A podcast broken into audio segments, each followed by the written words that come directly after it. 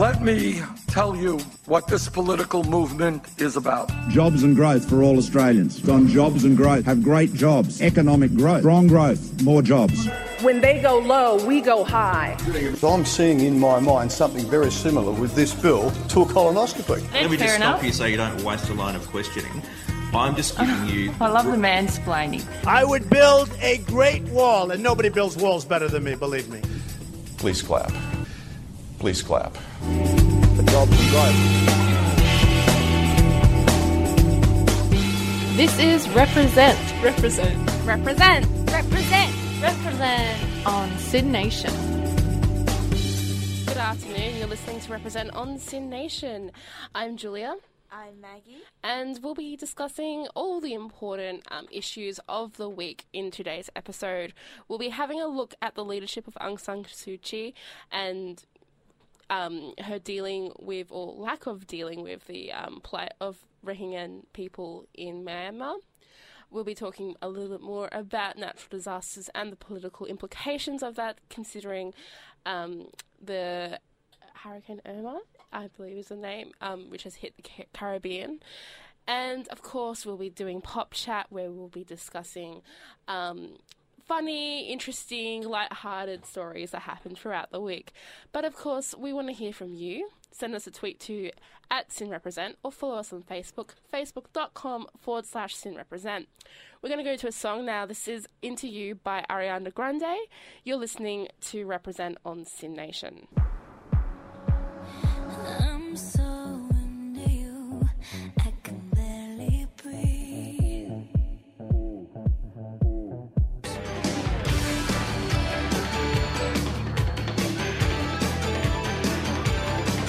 Billy Joel there with We Didn't Start the Fire.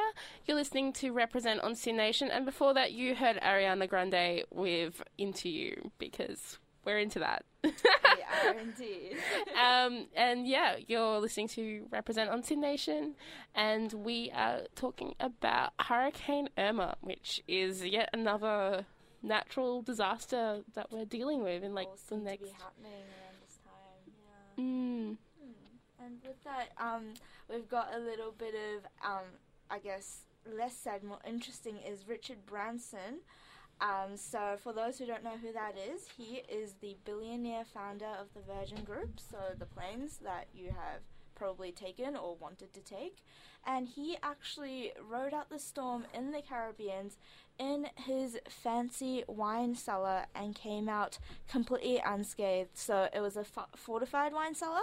Get this, he had um, reinforced hurricane blinds designed to withstand high winds that's amazing. Incredible. And um, so, unlike the rest of his neighborhood that had, um, you know, trees flying everywhere and houses being completely, you know, um, uprooted, he was completely fine. To his credit, um, he is um, making a donation towards the sort of the hurricane relief sort of needs and is urging other people to do so as well. But it is quite interesting, Julia, don't you think, that that disparity that exists within comparing him to like people that live in that sort of neighborhood. It is. It's like I- believe he like, and I'm not 100 percent sure, but he has like a private island, or there's a whole Uh-huh. like you know very large grounds that that he owns, and this is the Caribbean. It's not the wealthiest section of the world, um, and he's he's super wealthy. Um, I think it's good that he's caring enough that he will be spending some of his money um, towards the effort. But it is that whole disparity between people who are poor or just nowhere near as wealthy. And someone who's got a cellar full of fortified wine where you can just, you know, drink and. and Feel like you're in the middle of like a horror movie, but not be, you know, in any danger yourself. Yeah, exactly. It's that weird, you know, you know, it's that it's that thing where like you know that you're in a dangerous situation, but you're safe. But the thing is, everyone else isn't.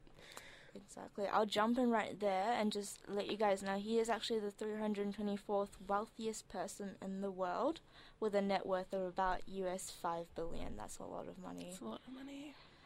Yeah. Yikes. Um, but Irma, of course, is just devastating. Um, and we're probably going to be hearing more about it. Um, I think up to 58 people have been found to be who there are 58 people who have died so far.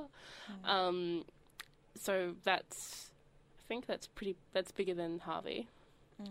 Um, it will be. I think it's already hit um, Florida, um, though perhaps not quite as severely as um, other countries that have been affected, um, including Mexico.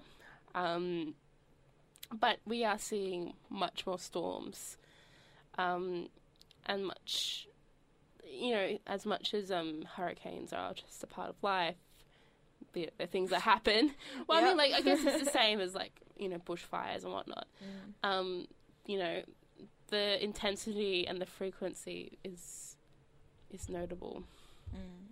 and there have been, I guess, um, climate change scientists who have sort of indicated, although you can't attribute, you know, single events like hurricanes, like the flooding, and um, to climate change in general, but you know the trend of how many that are happening, like Julia just said, and the fact that they stay for longer and are causing more devastation due to you know lurking, due to I believe um, the amount of humidity in the air is, is really concerning, and it is something I feel like we do need to take more seriously.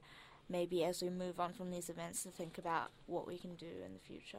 and it is that it is like and again like i'm going to be looking at this from a lens of like who gets affected and and who who who's the who are the people who are the equivalent of Richard Branson in the sense that you know even if things go really bad they've got a cellar they've got a wine cellar that's full of wine and they can they can drink and that's okay. You know as the apocalypse happens you know they're okay.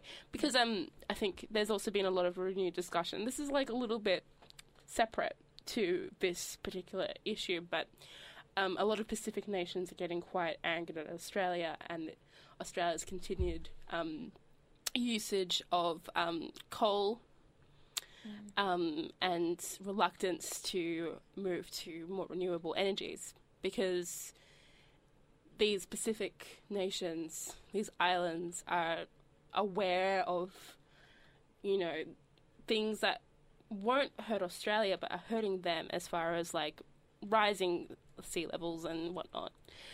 Um, whereas perhaps Australia in this, if we're going to make an analogy, is some is you know a little bit.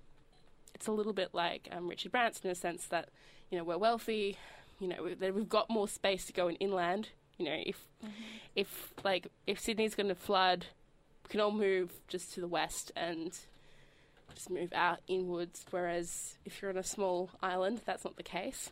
Yeah, I think that's something that um, like more people need to realize, especially you know the wealthy people that have the opportunity right now to you know hide from natural disasters. Like if nothing's done, there's not going to be anywhere on Earth for you to hide. You know if climate change turns into something you know like the apocalypse, there is no bunker that's going to protect you. Yeah. And on that note, um, a few days ago, Mars actually, you know, the chocolate bars, they invested around one billion into a sustainability plan, which is amazing. You know, a billion is not. I feel like when numbers get so big, it's really hard to actually imagine it. That's Yeah, like totally. a thousand million dollars into sustainability, and I feel like. There's a lot more that other companies can, you know, look at this, and other wealthy people can look at this. And I think it's saying something do?" when a company does it rather than a government. Exactly. Um, and hopefully, if more companies do things and use their leverage, um, you know, maybe governments will do the same. But I think it, it does say something because companies, yes, it's great when companies have a social conscience, but at the end of the day, they're they are um, companies. They care about their products. They care about their consumers. You know, like they don't need to necessarily. Like we sh- we like them to, but they don't. It's not really their jurisdiction to do so. if everyone's dead, who's going to buy their chocolate, right? yeah, exactly. but yeah, you're totally right about you know governments really need to step step up in this instance because it is their duty to protect us as the citizens that elected them into office and you know, that. like Mars could just be focusing on chocolate, whereas the government, their job is to look after the people who voted for them. But Yeah. So we're to go to another song. Um, this is uh, My Kind of Woman by Mac DeMarco. We'll be back very shortly um, and we'll be talking a bit more about um, all the interesting things that have happened this week. But of course, we want to hear from you. So send through tweets to at SynRepresent or comment or um, follow us on Facebook on facebook.com forward slash SynRepresent. Here's My Kind of Woman by Mac DeMarco.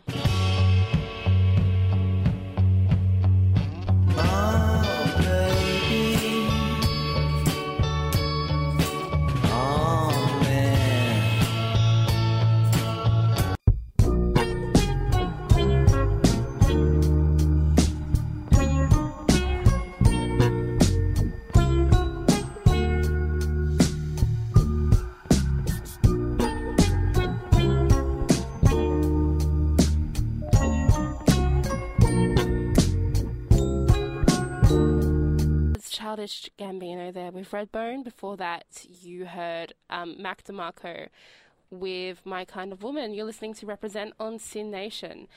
And um, we are going to be discussing um, some of the issues around Myanmar, but we're going to be really zeroing in about the um, about um, Aung San Suu Kyi and her role, and looking at I guess, kind of like how particularly us from a Western context have viewed her and have have kind of um, you know had our I guess perceptions of her change.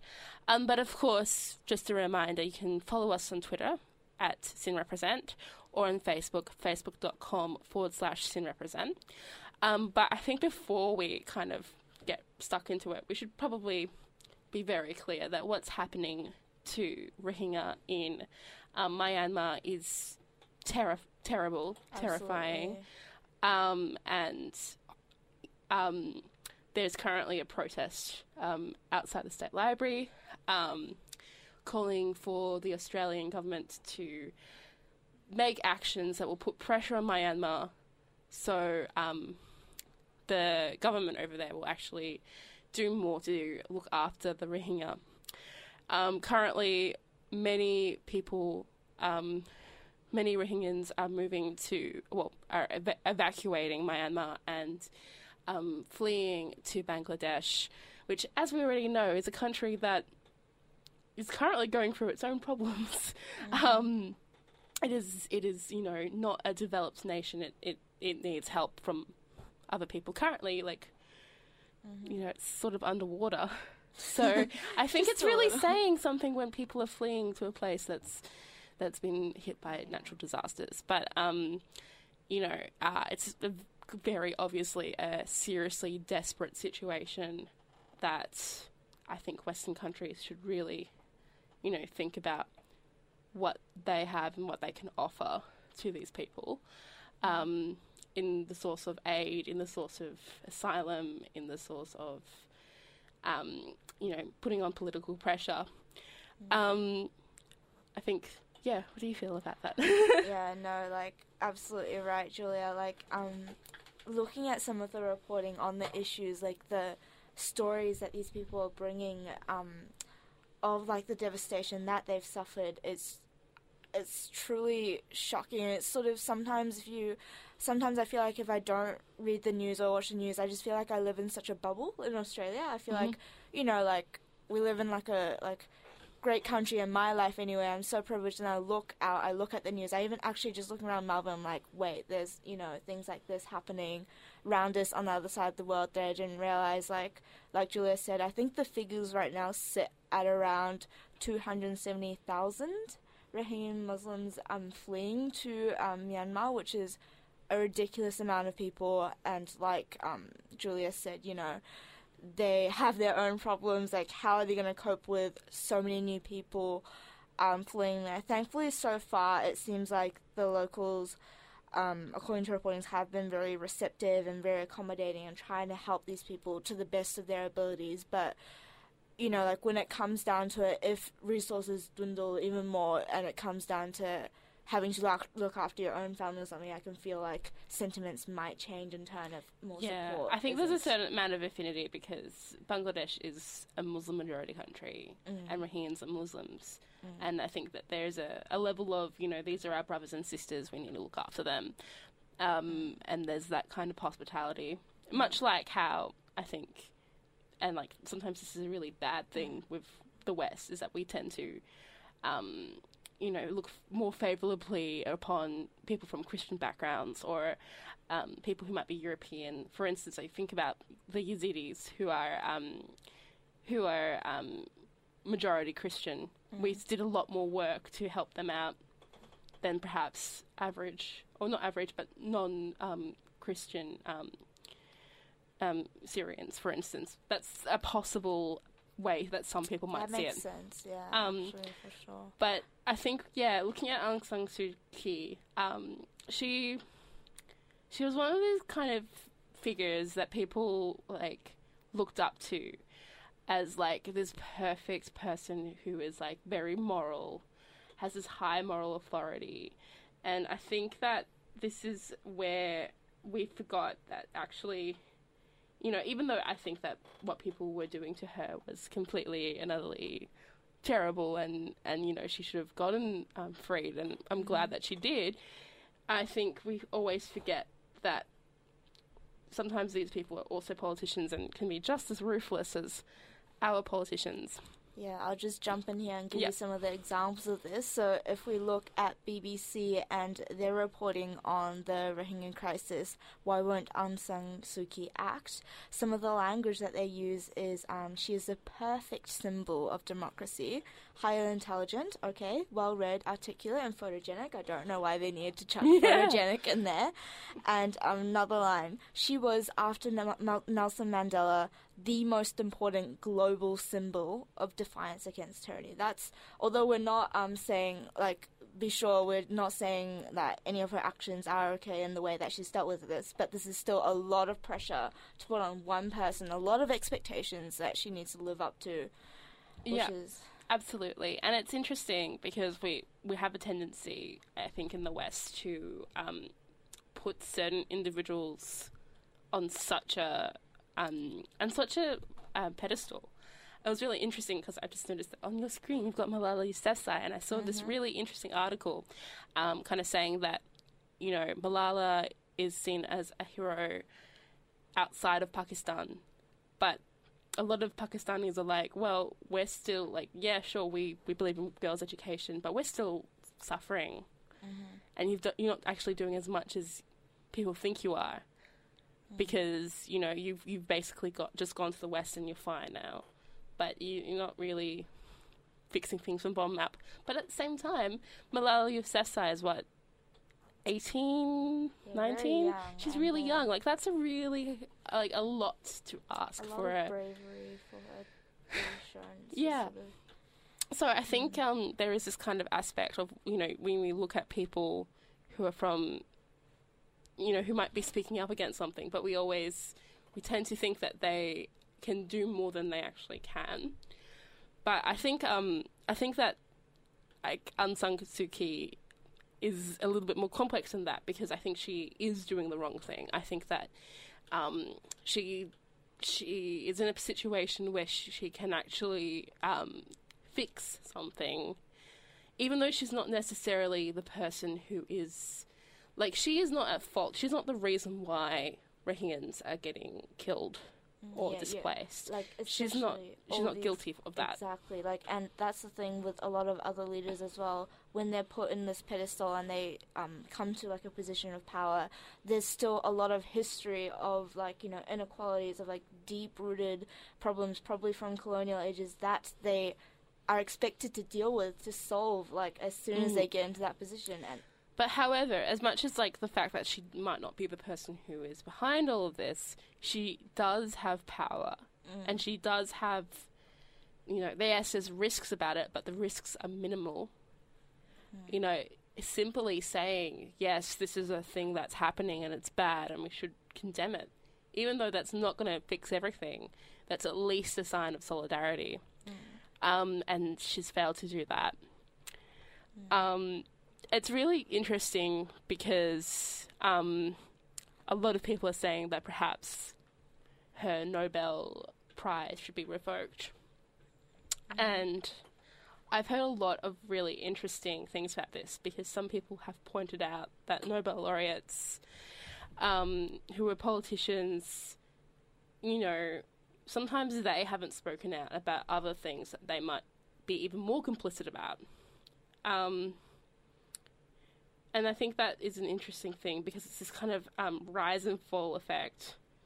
Um, because as much as she should be um, condemned for not speaking out, it's it's kind of it's kind of complicated. So, for instance, person, someone, and I think it was probably someone on the internet, um, which is never a great source, but it was it was something that like a comment on the internet made me think about this. Um, so Barack Obama won the Peace Prize in 2009, um, and there's still a lot of um, discussion about what his administration has done for the world, good and bad, and a lot of people can't look past, um, you know, the usage of drones in Syria, and some people will equally say that, you know, it is if you're going to say that Aung San Suu Kyi should get rid of her Nobel Prize, should also probably say that like Barack Obama should get rid of his. Um, and like, yes, I think it's it's kind of hard to say that um, Obama was the source of the problem. I think that American foreign policy is a very complicated beast and has hurt lots of people. Um, and it's not necessarily always a great thing. And it's also something that, you know, even very good presidents who are very um, ethical, you know, unfortunately, it's it's hard to kind of come out of it out of an administration without having blood on your hands, uh, which is really unfortunate. But it's interesting why are we asking, you know, why are we saying we should get rid of Aung San Suu Kyi's one when we're not equally saying, like, what about all these other world leaders, um, particularly world leaders in the West, whose, you know, whose foreign policy has hurt um, plenty of people in developing nations or nations at war. And that doesn't make Aung San Suu Kyi any more innocent.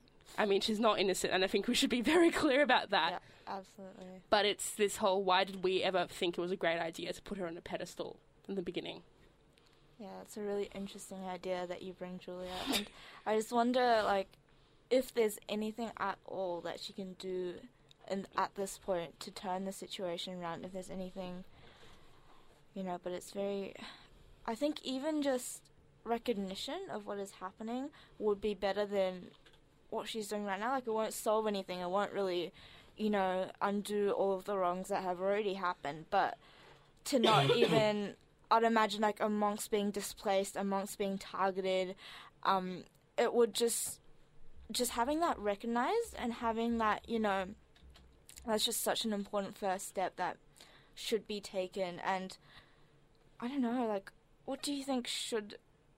It's very hard to talk right now about like what could be done. You see, I what don't. should be done. I think that the criticism that she's getting is fair. I mean, I think the thing is, I also think that we should equally criticize other leaders who have done just as bad when it comes to um, condemning violence with people who may be under the jurisdiction or perhaps being affected by foreign policy from their country.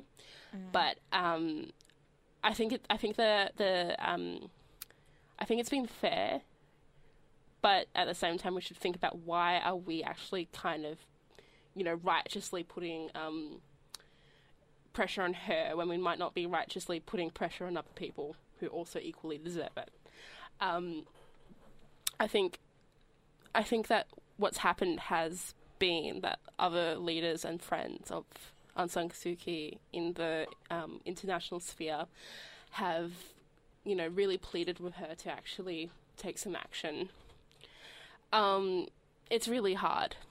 And we have to also remember that she's a politician. Um, and uh, yes, we are the politics show, but we uh, we know that heavily poli- skeptical of politicians. well, yeah, exactly. Um, and like, there, there's of course going to be agendas behind what she's doing, as there are agendas behind everything that every politician does. Um, Politics, love it.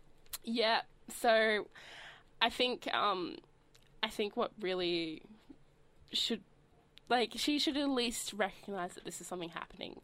She is kind of you know said, oh, it's just it's just um, terrorists who are doing this, but that's not enough. I mean, what are you guys going to do to stop these terrorists? Because you know perhaps these terrorists might also hurt people in the ethnic majorities. Like, why why is it only okay if an ethnic mi- minority is getting hurt? Like, you know, that's that's a little bit sketchy. Um, I think, yeah, it's hard. It's complicated. Yeah, I think. Yeah. Yeah, um, so it's it's complicated, isn't it? it's really complicated. Like like we're both a little bit speechless about it. Um, but of course, you can um, tell us what you think. Um, what should be done? What should Aung San Suu Kyi do or say that would possibly make the situation a little bit better?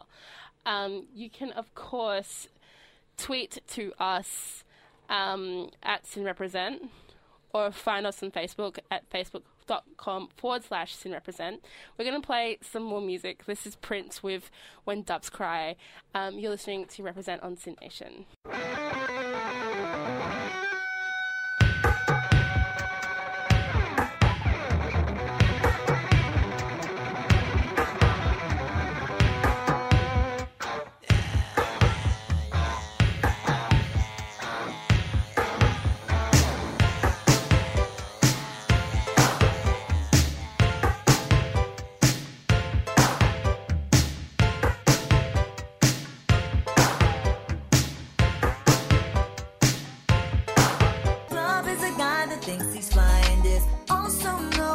Buster.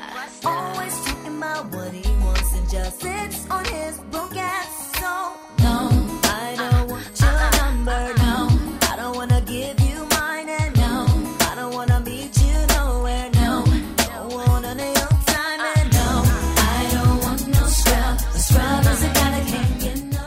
TLC there with No Scrubs. Before that, you heard um, When Doves Cry by um, by Prince. You're listening to Represent on SYN Nation, and it is time for Pop Chat, where we kind of talk about other news stories throughout the week. And um, Maggie, you've got a pretty big one.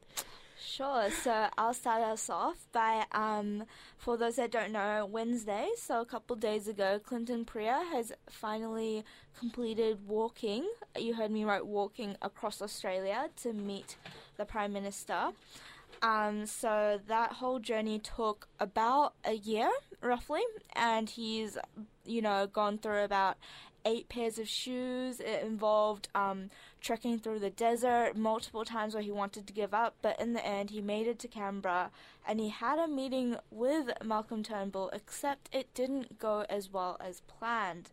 Um, you know, it's, a bit of he should, he said, she said, but um, from Clinton Pryor's sort of perspective, um, so the meeting only lasted 20 minutes. Um, the Prime Minister wouldn't go out to meet him in the tent area that they had set up.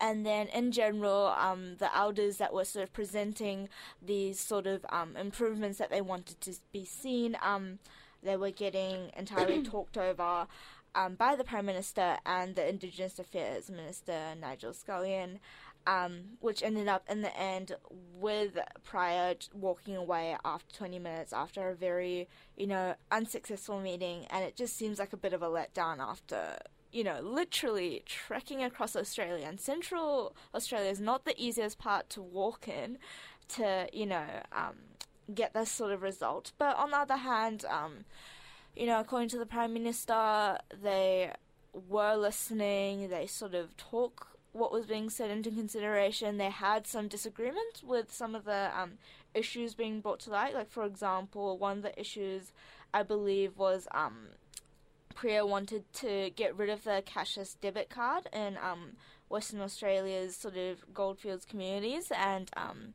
you know the Prime Minister sort of had the opposing belief that was really good. So I don't know. Um, more meetings are scheduled in the future, so maybe something can come from them. I'm a bit skeptical though. It just seems like I don't know. A lot of things are happening, even just not just this year, but like in the past of indigenous indigenous people trying to get you know put through changes through the government, and it's sort of interesting. It's like to what length do they have to go to be heard and at what point will there be enough support for something like that Mm-hmm. to be put through? A bit of a more somber note to start off pop chat, but yeah, and like to just like reiterate, like there's just so many things that I mean it's just kind of mind-boggling how slow a lot of this progress is. Um, a, a while back, and this was when the postal pleb- this was the same week as the postal um, plebiscite was proposed. I remember, um, and I think I was listening to one of my favorite podcasts, um, the Party Room, and um, it was this thing of where um, it was there was a summit. I can't remember the exact name of the summit, um, and a whole bunch of Indigenous leaders from across Australia had come and they said, "Yep, we want this thing, and this is what we all want, and we're agreeing." And that takes a lot for essentially a group of people from different cultures. Because we always assume that indigenous people are of the same culture, which is incorrect. Um, you know, people with different cultures, different needs, different expectations, saying we all want this one thing, and Malcolm Turnbull basically being like, "Yeah, I'll just talk to the party room about it," but also there was all this other fuss around the postal plebiscite, which at that point was very unpopular yeah. um, and is still seen as quite unpopular. So I think it's just really disappointing that people have to go the lengths like walking across the country.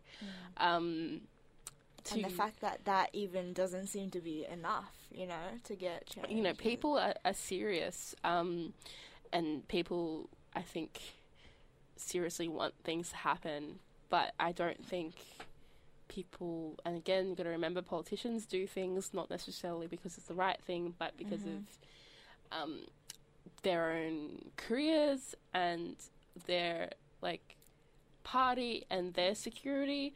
Um, but like this is something that this person clearly um, cares a lot about, um, and I think this is just indicative of like a larger trend of Indigenous people being like, "Yep, we want this thing. We know that we want this thing. All you need to do is implement it." And there's been kind of like, yeah. And I suppose this is really interesting to me because I actually came here from New Zealand.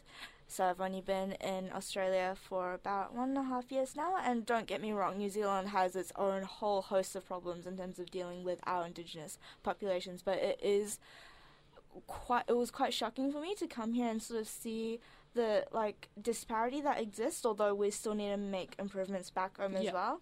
So, for example, I remember with Clinton Pryor, um, one of the areas that he went to, apologies if I pronounce this wrong, Uluru?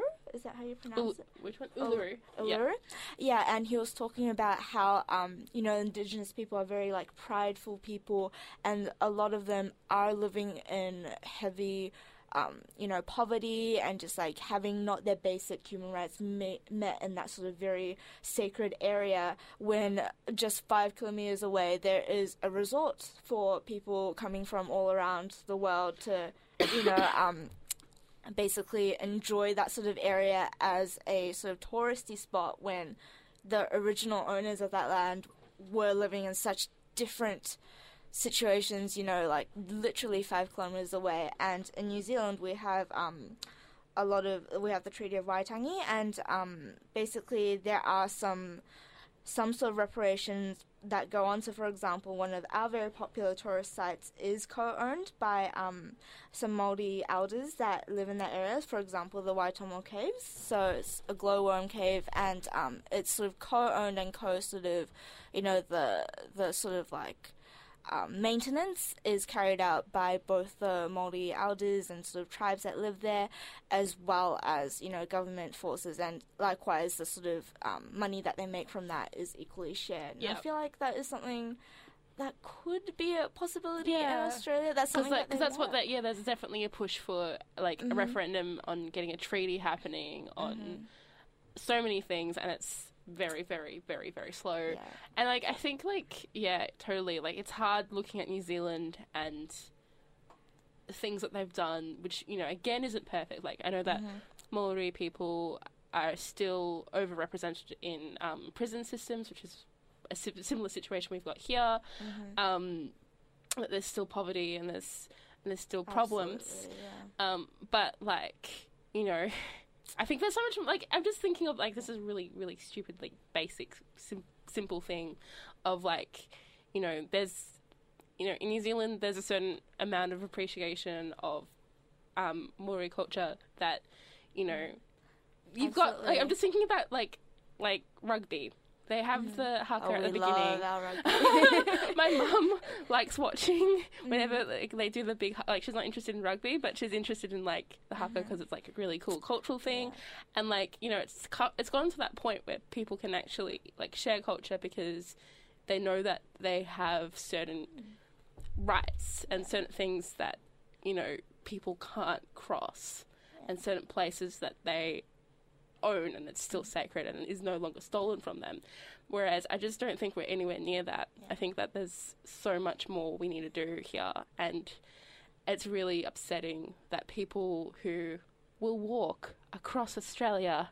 Australia is huge. If we're going to put like the amount of kilometers that this person has mm-hmm. walked and put it on a European map, mm-hmm. like that's ridiculous. Took them around a year. Yeah. That's like that's about that's like that's like similar that's I'm just thinking about like refugees who walk from, you know, Syria to Germany. It's about the same. It would be about the same. Um, to walk from, you know, Western Australia to Canberra. Um, so the fact is that there are people who are, you know, they've gotten themselves together and they've said that they wanted these things. And these things, it's very much the same as like, you know, um, people have power, people can do things very quickly, but they're just not that interested, or there's they, they don't see it as pressing, and that is a very very depressing aspect. um, but yeah, um, I'm gonna be very quick with my pop chat, but it's a little bit. I, I want to talk about my inspiration, um, my journalistic inspiration. Please She's do kind tell of us who that become a is. bit of a um, internet meme recently. Her name is Ri Chun Hee. She is an anchor woman for the North Korea news broadcaster. And let's just have a listen to her. She's got an amazing voice. 광명성 3호 2호기 위성 발사 성공 12월 10일 평안북도 철산군 서해 위성 발사장에서 운반 로켓 은하 3을 통한 광명성 3호 2호기 위성의 발사가 성공했습니다. So that's that's her. She's amazing. Julia, I expect you to speak like this for the rest of the episode. I'll try. I'll do. I'll do the outro like that. Um, but that's her in 2002. Uh, not 2002. 2012. Uh, ten years. Me like not thinking for ten years. Like 2002, 2012. Same diff, not. Um, I just. She's just amazing. Um, just the voice that she can do and like it's amazing. um, but like I don't know. She's become an internet meme. Um, the feed did a really, really funny thing about, um, which we'll share on our Facebook page, about um, what would it be like if um, Australian news was like presented in the same way. But I think it's really interesting to look and remember like what media is like in in countries with authoritarian regimes and how it's so different. And you know, we can talk about fake news all we want, but that's what fake news is. like and like you gotta you, you gotta be um, like she's she's actually got a really amazing career, and it's amazing that she is still around because there are purges, and she has survived them. Probably because of her voice. Probably, you know, she she's surviving in a in an authoritarian regime, and like that's still pretty amazing. Um, though, yeah, what you're saying is probably complete crap. But, um, you know, take a look, and you know, you have to like it makes you reflect more on, on you know the place that you are living in, and and like how we have it so much better. I think this is like our theme that we've got is that we check your privilege. Check your privilege, much. guys. in the nicest way possible. Please yeah, do that. totally. And on that note, that is all we have time for on represent this um this this today. Um, I'm Julia. I am Maggie. Of course, you can um go onto Twitter at, at SynRepresent and give us feedback there, or give us feedback to our Facebook, facebook.com forward slash SynRepresent. Um, we have podcasts. You might be listening to the podcast right now. Um, and we'll be back next week, same time, same place, for more interesting political discussions. And I'll just add that was a great attempt at the voice. I Julia. tried, but it didn't really work. I think that um, it'll be too loud. But of course, stay political. You're listening to SYN Nation,